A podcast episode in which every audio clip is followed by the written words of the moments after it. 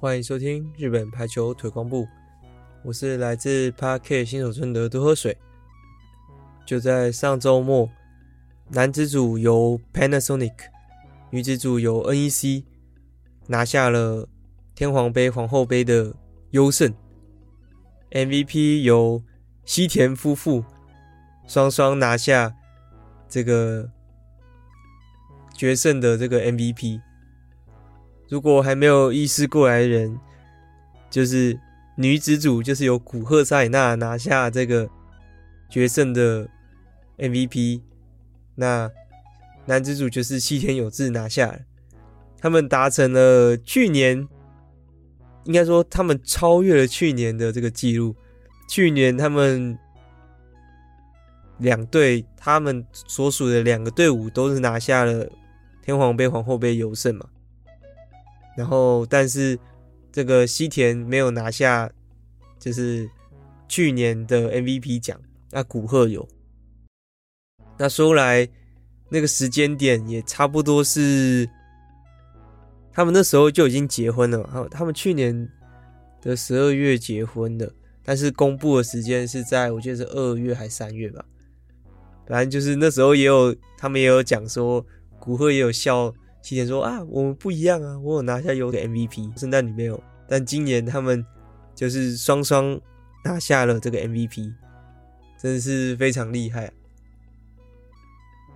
那说到这个冠军赛的话，就是就觉得古贺真的是太鬼了，真的是把我们倒着讲好了，就是先讲决胜，然后再讲到。这次天皇杯、皇后杯的这个我比较印象深刻跟有关注的这个比赛内容。那先讲到决胜的话，本来在这场比赛之前就会知道说，这场比赛就是由 NEC 对上久光 Springs，所以在今年其实久光 Springs 的主要的进攻的核心需要起节奏的，就是有这个长冈望优复出的老将。去做这个节奏点的角色。那 NEC 的话，主要的重心就是在这个古贺身上。当然，核心的话是在他们举队这个 Juice 的身上。所以就是看哪一个的这个核心是能发挥的嘛。但是在这一季，应该说现在就能讲了，应该就就是如果在这一季某一支队伍是要以举队。去为核心的话，对上 NEC 的时候，看基本上都会是会吃很大一个鳖，因为 NEC 的这个大炮手，除了这个古贺之外，另外一边的这个阿恰拉蓬，都是在这个联赛里面边攻手的拦网力真的是数字非常夸张的两位边攻手，所以基本上如果要以举队为核心去在这一季去进攻的话，基本上遇到 NC 的话都会吃蛮大鳖的。那决赛的内容也显现出是这样的一个结果：长冈望优基本上没有得多少分，基本上就是古贺美兰必死，美兰必死，拦到第一局，我忘了是已经结。到进入到第二局第一局第二局了，还是说第一局的中途的时候，就是久光 Spring 就把长冈望优换了下来，让久违没有出场的这个中川优子、中川美佑出场了。那中川美佑出场的时候，确实有改变了一下场上的节奏，所以才让这个久光 Strings 能在第二局的时候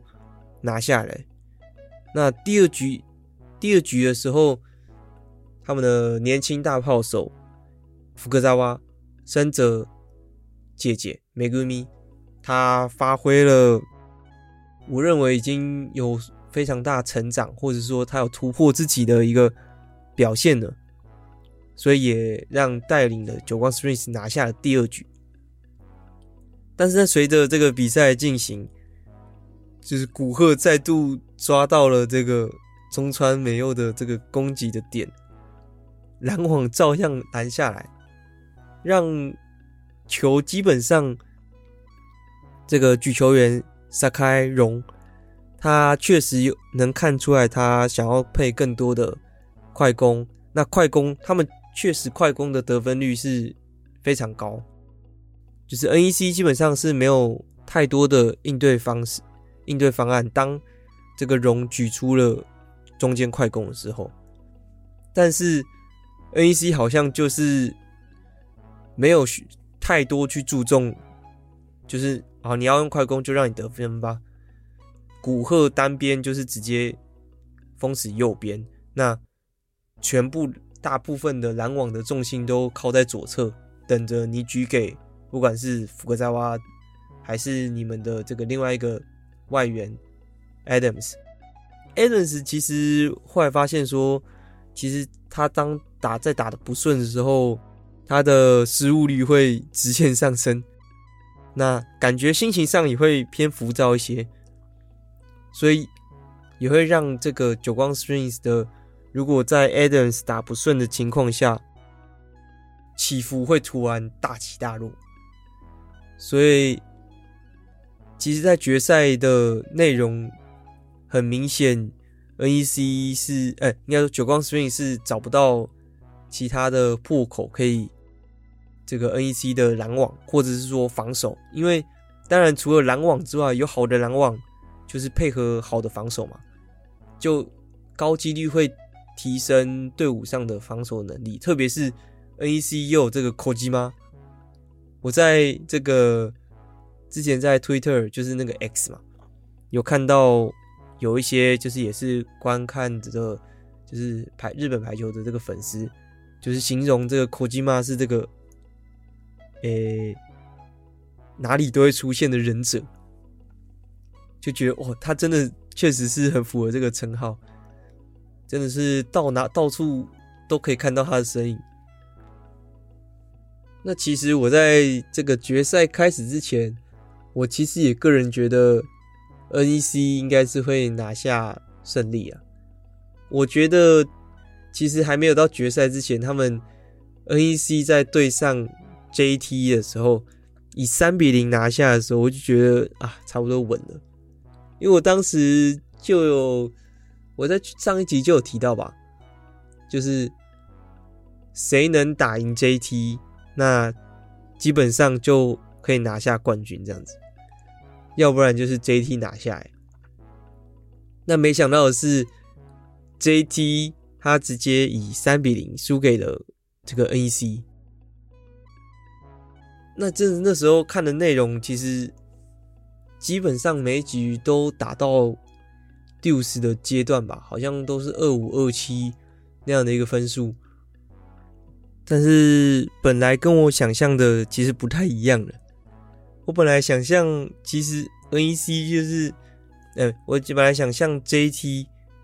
的强防守，然后强发球之后所组织出来的这个，呃，多变化的这个进攻。在 NEC 的面前，没想到防守却好像是相比之下却是漏洞，就是逐渐两边的防守都很强哦，但是在双方拉力到最后的时候，比较长能拿下这个制胜点的，通常是这个 NEC。其实这个很大一部分就是古贺，其实在第一局。跟第二局的到第二局这个期间，就透过拦网，然后给这个 Juice 的。虽然说前面第一局拦网没有说可有直接拦网得分拦死之类的，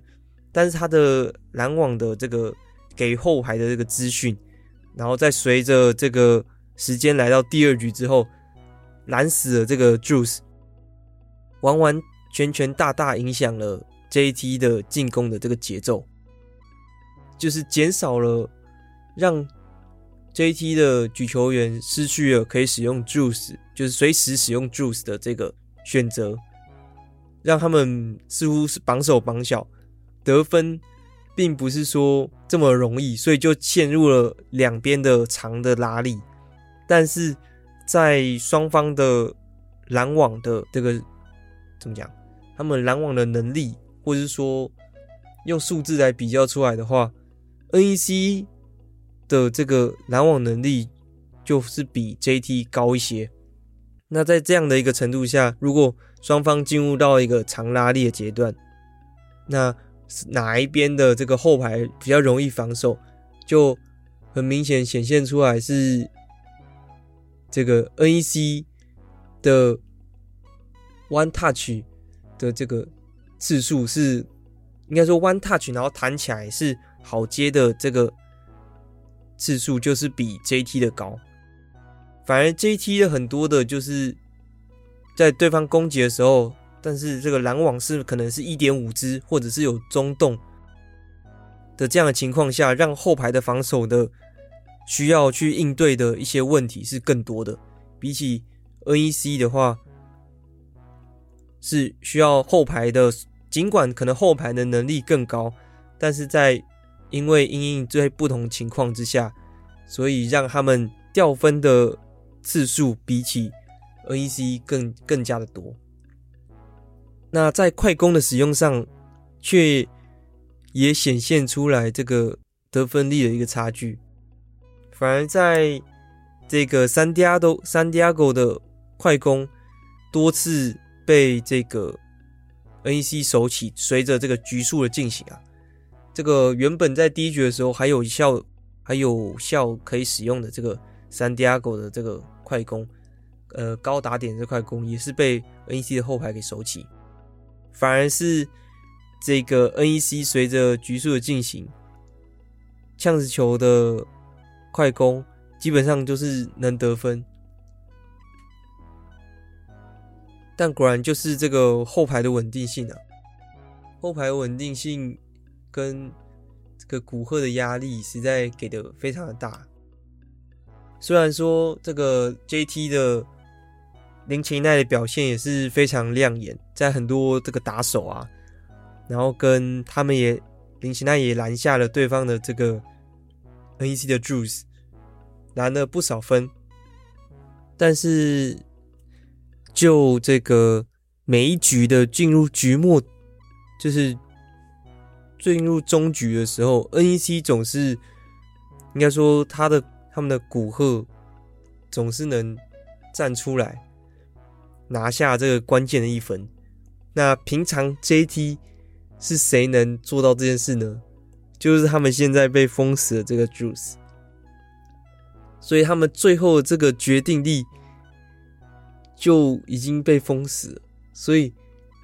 为什么 NEC 总是能在这个在这一次皇后杯的那种关键的最后的几分的时候，很顺利的拿下，那跟古贺就有很大的这样一个关系。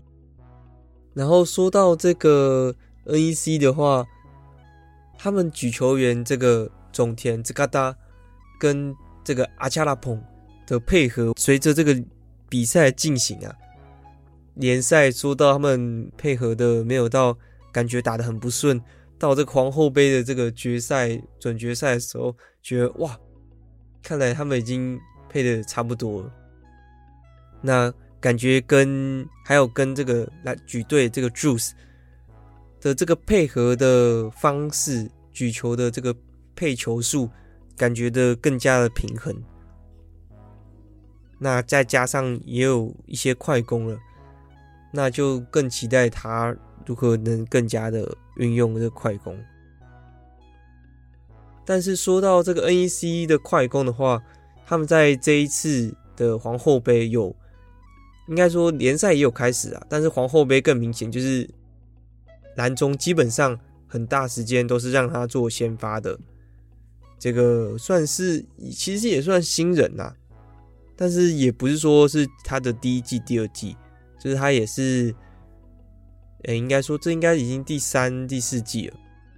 是这个七号的蓝中手 Kinoe 甲。他在这一次的这个皇后杯其实发挥的算很不错的，从一些临场的应变，那种球可能来回拨的球，然后球突然飞到网上的时候，他可以及时反应，就是说处理，直接扣下去啊之类的。还有跟他的发球其实也是蛮有效果，跟他在正面使用正面的。快攻像是 A 快 B 快的时候的杀伤力，其实也算是相当不错。他的打点算蛮高的。那蓝中手除了他，还有跟他做轮替的，就是有时候需要做这种节奏调整，然后需要嗯改变一下场上的节奏的时候，会派上的就是这个老将的这个乌埃诺上野，他是这个。这一次决赛，还有对上 JT 的准决赛的时候，派他上去发球的时候，基本上都能造成对面的这个接发的破坏，甚至说直接发球得分。还有还有那种是很关键性的的，可能我记得好像在对抗久光 Springs 的决赛的第二局的局末的时候，直接来一个几球发球带走那场已经进入 Deuce 的这个。比赛算是很关键的这种发球手哎，作为蓝中手，算是作为蓝中手，他是发球非常的厉害，算是说 NEC 真的是蛮量产这个蓝中手的。毕竟他们的老老将岛村西班乌拉在这次的联赛，再加上皇后杯，基本上是进入。就是有看到他的身影，但是基本上就是没有进入替补席，然后进入休息的一个状态。原因是还不确定，是没有做一些没有官方的说法。但是他们亚麻达，然后刚说的这个 Kinoe，还有这个这个乌埃诺，还有这个西马穆拉，这四个这个蓝中手，基本上就能显现。哇，NEC 真的是很难量产这个蓝中手的。那另外一方面，JT 呢？JT 在这一次跟联赛不一样，他让他的举球员不是这个联赛日出连续出场这个 Higashi，而是当时都是作为两枚换出场的这个 c o d 这个演出。我个人认为，确实从这个配球的内容来讲，还是觉得西嘎西算是比较沉稳。他的配球的内容我也比较喜欢。沉稳是怎么说呢？就是基本上是西嘎西在这次的决赛的时候，确实，哎，应该说准决赛的时候，确实有看到出看出他的这个一个急躁的一面，跟这个表情是有显露出来的。特别是在 Juice 被封死的这个情况，确实有显露出来他的个性上面的一些部分啊。当然，也有可能就只是表情。所以我个人认为，确实难怪西欧队会作为这个联赛的先发出场。但本来其实大部分的，就是队伍参加皇后杯的时候，基本上会做出与联赛一些。不同的阵型，让其他选手能有上场的这个机会。毕竟扩增这个后备群也是相当重要一件事情。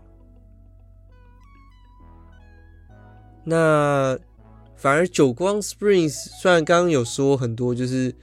换阵不同阵列嘛，但久光 Springs 反而是是反而是没有去做变更的。呃，唯一有一些变化的，可能就是其实联赛的时候，大部分虽然这个深泽福卡萨瓦还是会出场，但是大部分都是纳卡基玛做先发出场。那这个皇后杯就是由这个这个福卡扎瓦做先发出场。那在决赛的时候的第三局、第四局的时候，虽然有刚刚有讲到这个福卡扎瓦是。他的攻击是能感觉到他这个突破力，然后也有他的成长，但是没想到就他的得分的成效的数据比想象中的还要低，在这个最后的时候只来到这个三十多趴。那在第三局进入到第四局的时候，后来看到访访问才有发现说，哦，他在这个第三局的时候受伤了，然后在第四局的时候换上这个那卡基玛，但是因为应该只是微微的，就是小拉到吧，因为其实在比赛的场上的时候是比较看不出来的，但是他个人其实。受访的时候是蛮不甘心，就是自己一直被作为这个接发，就是发球瞄准的这个对象，但确实这也是他还需要做成长的一个地方，因为在 NEC 面对到 NEC 的这个发球的时候，确实基本上是很难接到这个 A pass，就是几率算是比较低一点，低一些啊。因为刚刚讲到嘛，就是久光 Springs 只要能基本上给他们做这个快攻的攻击的时候，这个基本上就会得分，也是可能有相应到对方的一个战术，但是可能也是看在接发的成效不彰，所以就是他们 NEC 看在久光没办法一直有做很好良好的这个接发球的节奏的时候，就会一直。做这个边攻手的这个盯防嘛，所以这也是这个福克萨瓦需要去做成长一个地方。那讲完这个准决赛跟决赛的话，我想聊的另外一个队伍就是，像我在 IG 好像就蛮常在讲这个皇后杯的时候，就蛮常提到的这个。队伍是来自这个 V 二的这个 Himeji，他们固有，他们手上拥有井上爱里沙跟这个柴田真果西巴达，再加上这个泰国的王牌边攻手 Catch One，确实他们在这个第一场的时候，应该说我从他们从预赛开始讲好了，因为他们预赛的时候。就对上了这个东海大学，拖开拖开呆，就是我上次有讲到他们刚比完英塔海嘛，呃，英卡嘞比完英卡嘞，然后再加上英卡嘞的王牌就是这个米亚北阿美泽，这个宫部爱雅士，那刚好对上的是这个 Himeji Himeji 的蓝中手是米亚比爱里。是这个姐妹对决。那虽然比赛内容，其实如果就 V 二对上这个大学的这种顶尖大学，日本顶尖大学的队伍的话，大部分时间是由不知道大家会不会很意外，是由这个顶尖大学会赢的。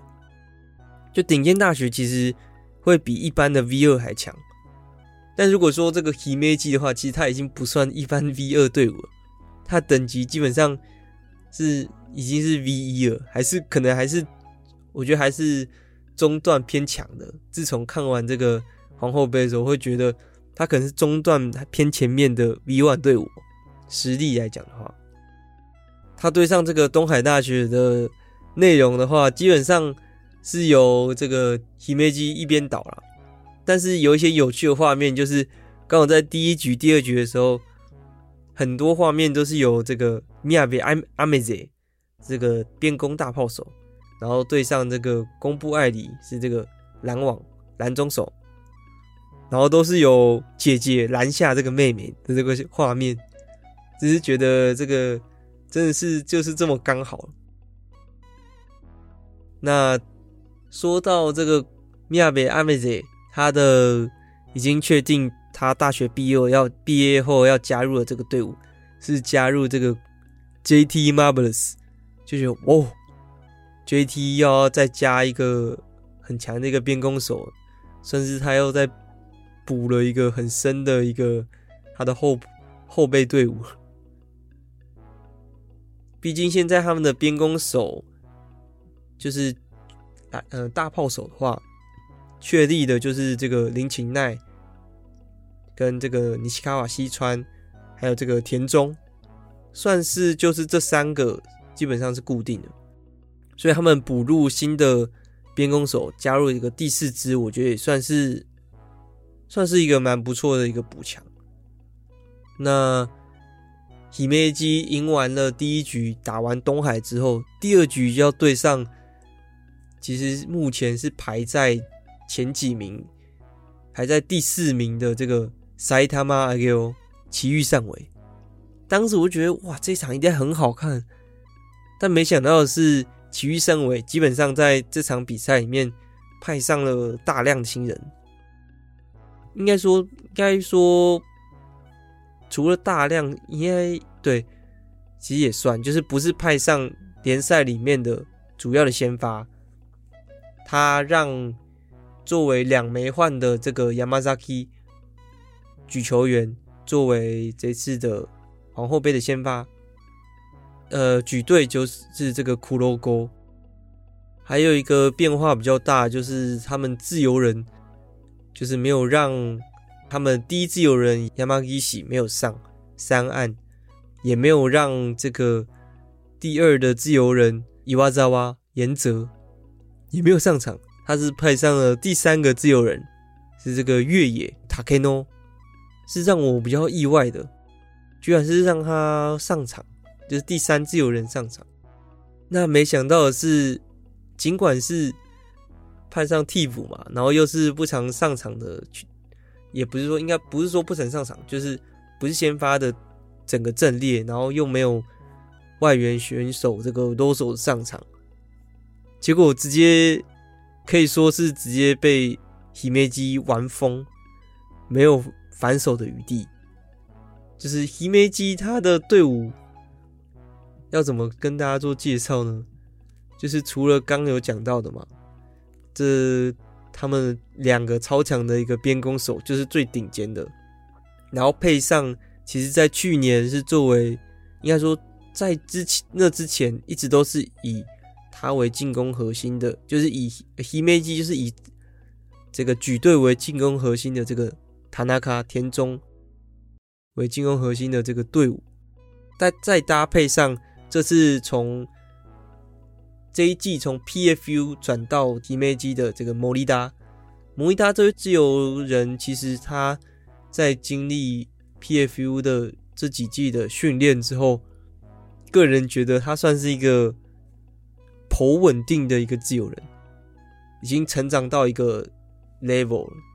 还有一个是令我比较意外的是，这位蓝中手，没想到他直接。抢了其他选手位置，就是其他原本在 Himeji 里面作为先发的蓝中手的一个位置，站稳了这个先发是这个伊多伊藤，然后他的能力也是相当之高，整个很很平衡，就是一些细节的处理球的能力也是相当讲究，就是他不会。有一些粗糙的表现，有一些蓝中手在前排的时候会有一些可能手忙脚乱，就是球可能掉到啊面前，然后可能缺一步，然后捡接不起来，或者是说会有一些急躁的动作，然后造成一些触网，或者往上处理的时候就是没办法做得太好。但是他的表现，我就个人觉得都是算是一个蛮高水准的一位选手。所以又让我看到了一位，就是相当不错的一个蓝中手哦。然后我这时候就是他又是来自这个东海大学，去年的时候去年毕业的，所以这是他的第一个赛季，算是正式以来的第一个赛季了。所以整体的这个 Himeji 的选手真的是能力算很高的。整体真的是有一个 V One 的一个水准，然后就就像我刚刚讲的，对上这个奇遇上尾，没想到就是以那样的一个内容，如果大家好奇，可以去看一下，因为我其实也那场比赛也说不了什么，大家看了就会知道，就是整个就是实力上的差距，接球是接不接不太起来的。这个琦玉上位面对到这个激怒激入的边攻手，那当在你的边攻手呃接不起对方边攻手攻击之后，对面开始做一些进攻变化，你肯定。也是没有什么方法能应对的。然后最后他们爬上来，是我当时在 Instagram 跟大家分享，我觉得最有看点的一个比赛，就是他们爬上来之后是要对上 JT 的。那其实他们表现是非常好，第一局的时候基本上 JT 还没办法很快速的去应对到他们的攻击。特别是到后面的话，他们面对到就是 JT 面对到激激路的边攻手的时候，接接球还不一定接球，毕竟你看 K-1 跟这个 Inoue。但是说到这个之前，还可以提一下，就是西巴他的前东家柴田的前东家是就是 JT，所以就是他再次应该不是再一次，就是他首次以不同队伍的身份。与 JT 去做对战，这也是一个蛮值得一看的一个内容。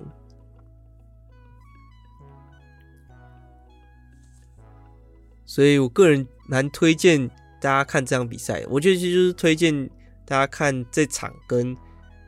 就是 JT 对上 NEC 的那场比赛，是我蛮推的内容。那这场这场比赛其实到最后双方。打了第一局跟第二局，基本上都是打到超过 Duce，。就像我前面讲到，JT 其实很多时候，如果遇到局末乱流的时候，依靠的对象就是 juice。那这场比赛到最后的时候，第四局的时候，其实又是到了很 deuce 很后面。需要连续得分一个情况，最后也是 JT 也是交到了这个 Juice 手上，也拿下了这场比赛，算是个人觉得没想到是这样相当的惊险的赢下来，所以就让我再次对于这个 Himeji 的评价再度往上升。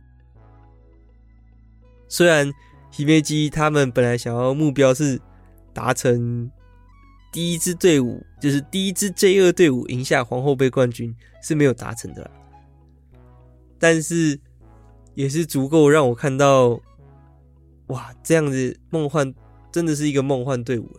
真的是相当梦幻。这场比赛除了 Juice 的发挥之外，还有这个瓦达和田和田，其实在就是这这个皇后杯跟。联赛的时候都是以这个两枚换的举队去做出场，他在这场比赛里面其实也算是，虽然也是有出场，但是发挥却没想到是似乎没有那么理想。对面针对他蛮严重的，就是对面面对他的攻击的应对做的其实蛮好的，反而他到了这个对上。NEC 的时候，我个人觉得算是发挥很好。当然，对上 Himeji 的比赛，他有一个关键的跳发球，直接算是我记得是带走了那那一局的这个节奏吧。个人还是很期待他能不能，就是有一天让 Juice 待在后背啊。但是，虽然是感觉是有点难。哦，这场还有一个就是。其实到后面的时候，JT 其实发球算是很强的。然后在记录到了这场比赛到后面的时候，面对到这个 JT 的发球也是越来越不行。然后后面也有这个 Oga Elina 小川爱里奈的连续发球得分，是也是一个蛮大的看点，就显现在虽然说记录发球也不弱，但是个人觉得。J one 跟哎 V one 跟 V two 的实力的差距也有显现在发球上面。好了，那这一次的这个皇后杯就大概内容到这里。其实我今天这一集的时候，本来想说要不要讲一下这个 SV League 的事，就是他们在明年的时候，在明年的赛季要将这个联赛做改制，要进行一个改版动作。那这次改版算是蛮大的一个改版，在一些制度啊，呃，球队的制度组成。联赛的哪些队伍会待在这个 SV League，甚至会分另外一个联赛，就是不会分 V 一、V 二、V 三这样去做比，去做这个竞赛，而是做成 SV League 跟一般的 V League 去做比赛。那这个之间又有什么差别呢？其实讲起来是蛮复杂的，但是考虑到这个长度的话。嗯，然后再给我一些时间做研究，因为其实我在观看一些资料的时候，发现说，其实这个改制延伸出来的一些可以讨论的话题还有很多，我可以再做一些统整，再做一些做成一些话题跟大家做讨论吧。所以今天的内容就到这个皇后天皇杯、皇后杯这边。今下礼拜应该说这礼拜吧，这礼拜联赛其实还是有一些有一些队伍是没有每一周都比赛的，就是在前面就是十一，就是中间有空啦，所以那些有空还没有比的一些比赛就会在这周去做进行。那这周比较需要去值得注意的这个个人会值得注意的这个比赛内容。我会注意到这个是中游的这场比赛吧。中游队伍其实现在蛮多队伍都是在一个同比分的一个状况，所以谁能先抢下下一份的胜利，甚至说有中游的队伍会相互做比较的时候，就会更影响这个胜差的这个分数，所以就是更重要的。所以我第一个会注意的是。这个希塔基对上这个 PFU，希塔基是我个人在这季追踪蛮多的一个队伍。虽然今天啊，他们这次皇后杯也打到了这个四强，但是虽然今天没有跟大家讨论到他们内容，但是我个人觉得他们的在这一届比赛是能让大家感觉到热血的，所以我希望他们是能赢下这个 PFU 的。但是他们也是，就是在中游这个阶段，所以是蛮重要的一场战役哦。那在礼拜天的话，我就会注重到这个电装蜜蜂对上托雷。托雷在皇后杯的八强赛对上这个日立，以这个两胜，呃，就是让二追三，输给了这个。日立阿斯蒂莫其实是非常不甘心的。我个人看到 Siki 最后追求的那个，在第五局最后接追追求的那个动作，其实其实蛮替他觉得可惜的，有一点为他感到不安不甘心呐、但是回归到联赛，他们马上就要对上到这个电装蜜蜂。那托雷其实。目前虽然也是排在了这个中游的这个位置啊，目前是跟电装蜜蜂是排在四四胜五败的这个位置，所以也是一个关键的一战啊。那电装蜜蜂他们的外援选手这个罗佐玛利亚在皇后杯的时候似乎是有一点小伤，不知道他在这个联赛。就是今年最后联赛是不是都能够出场，然后为队伍拿下胜利？另外一方面，托雷其实在他们皇后杯的最后一场比赛，也是对上日立那场，是能看出他们队伍之间蛮散的这种感觉，选手跟选手之间的协作性并不是说这么的好，应该说是整体整个七个人的协作性并没有日立来的好，所以我觉得他们才会在最后皇后杯的时候输给了日立。那期待他们怎么会怎么样去统整成他们新的这个队伍。战术我觉得是有做了调整，但是整体的这个关系嘛，互相对相互的了解，然后一起朝着同一个这个目标的这种心，虽然都想要赢，但是从朝着同一个这个方向前进的这个内容，我个人觉得还是没有做到，所以就期待他们后续的这个表现。那今年的这个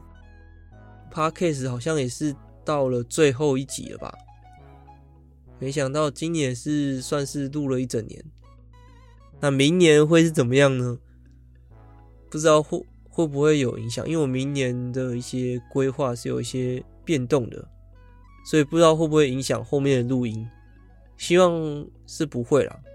然后可以继续再跟大家分享这个。日本女排的内容，那谢谢收听今天的日本排球推广部，我是来自 Park 新手村的脱水，我们下次见，拜拜。